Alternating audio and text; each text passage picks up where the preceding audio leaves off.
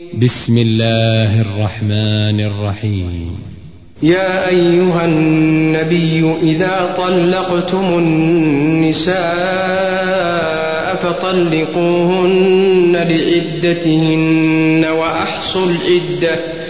واتقوا الله ربكم لا تخرجوهن من بيوتهن ولا يخرجن ولا يخرجن إلا أن يأتين بفاحشة مبينة وتلك حدود الله ومن يتعد حدود الله فقد ظلم نفسه لا تدري لعل الله يحدث بعد ذلك أمرا فإذا بلغن أجلهن فأمسكوهن بمعروف أو فارقوهن أو فارقوهن بمعروف وأشهدوا وأشهدوا ذوي عدل منكم وأقيموا الشهادة لله.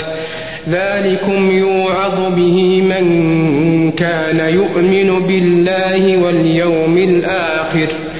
ومن يتق الله يجعل له مخرجا ويرزقه من حيث لا يحتسب. ومن يتوكل على الله فهو حسبه.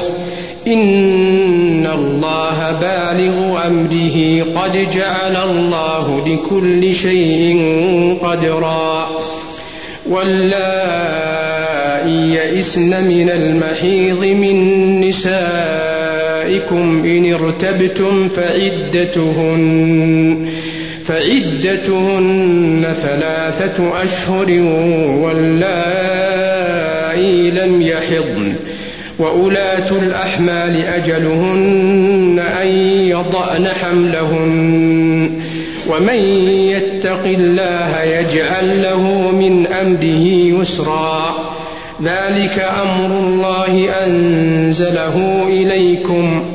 ومن يتق الله يكفر عنه سيئاته ويعظم له أجرا.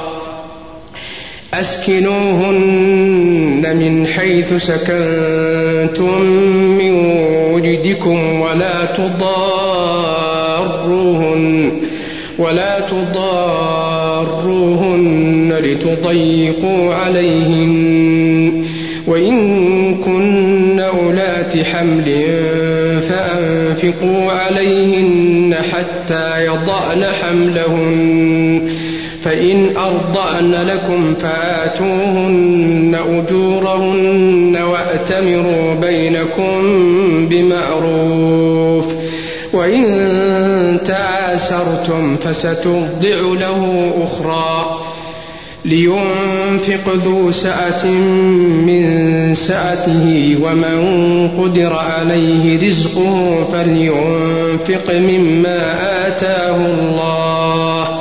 لا يكلف الله نفسا إلا ما آتاها. سيجعل الله بعد عسر يسرا. وكأي من قرية عتت عن أمر ربها ورسله فحاسبناها حسابا شديدا وعذبناها وعذبناها عذابا نكرا. فذاقت وبال أمرها وكان عاقبة أمرها خسرا. أعد الله لهم عذابا شديدا. فاتقوا الله يا أولي الألباب الذين آمنوا. قد أنزل الله إليكم ذكرا. رسولا يتلو عليكم آيات الله مبينات ليخرج الذين آمنوا ليخرج الذين آمنوا وعملوا الصالحات من الظلمات إلى النور. ومن يؤمن بالله ويعمل صالحا يدخله جنات يدخله جنات تجري من تحتها الأنهار خالدين فيها أبدا خالدين فيها أبدا قد أحسن الله له رزقا. الله الذي خلق سبع سماوات ومن الأرض مثلهن. يتنزل الأمر يتنزل الأمر بينهن لتعلموا أن الله على كل شيء قدير.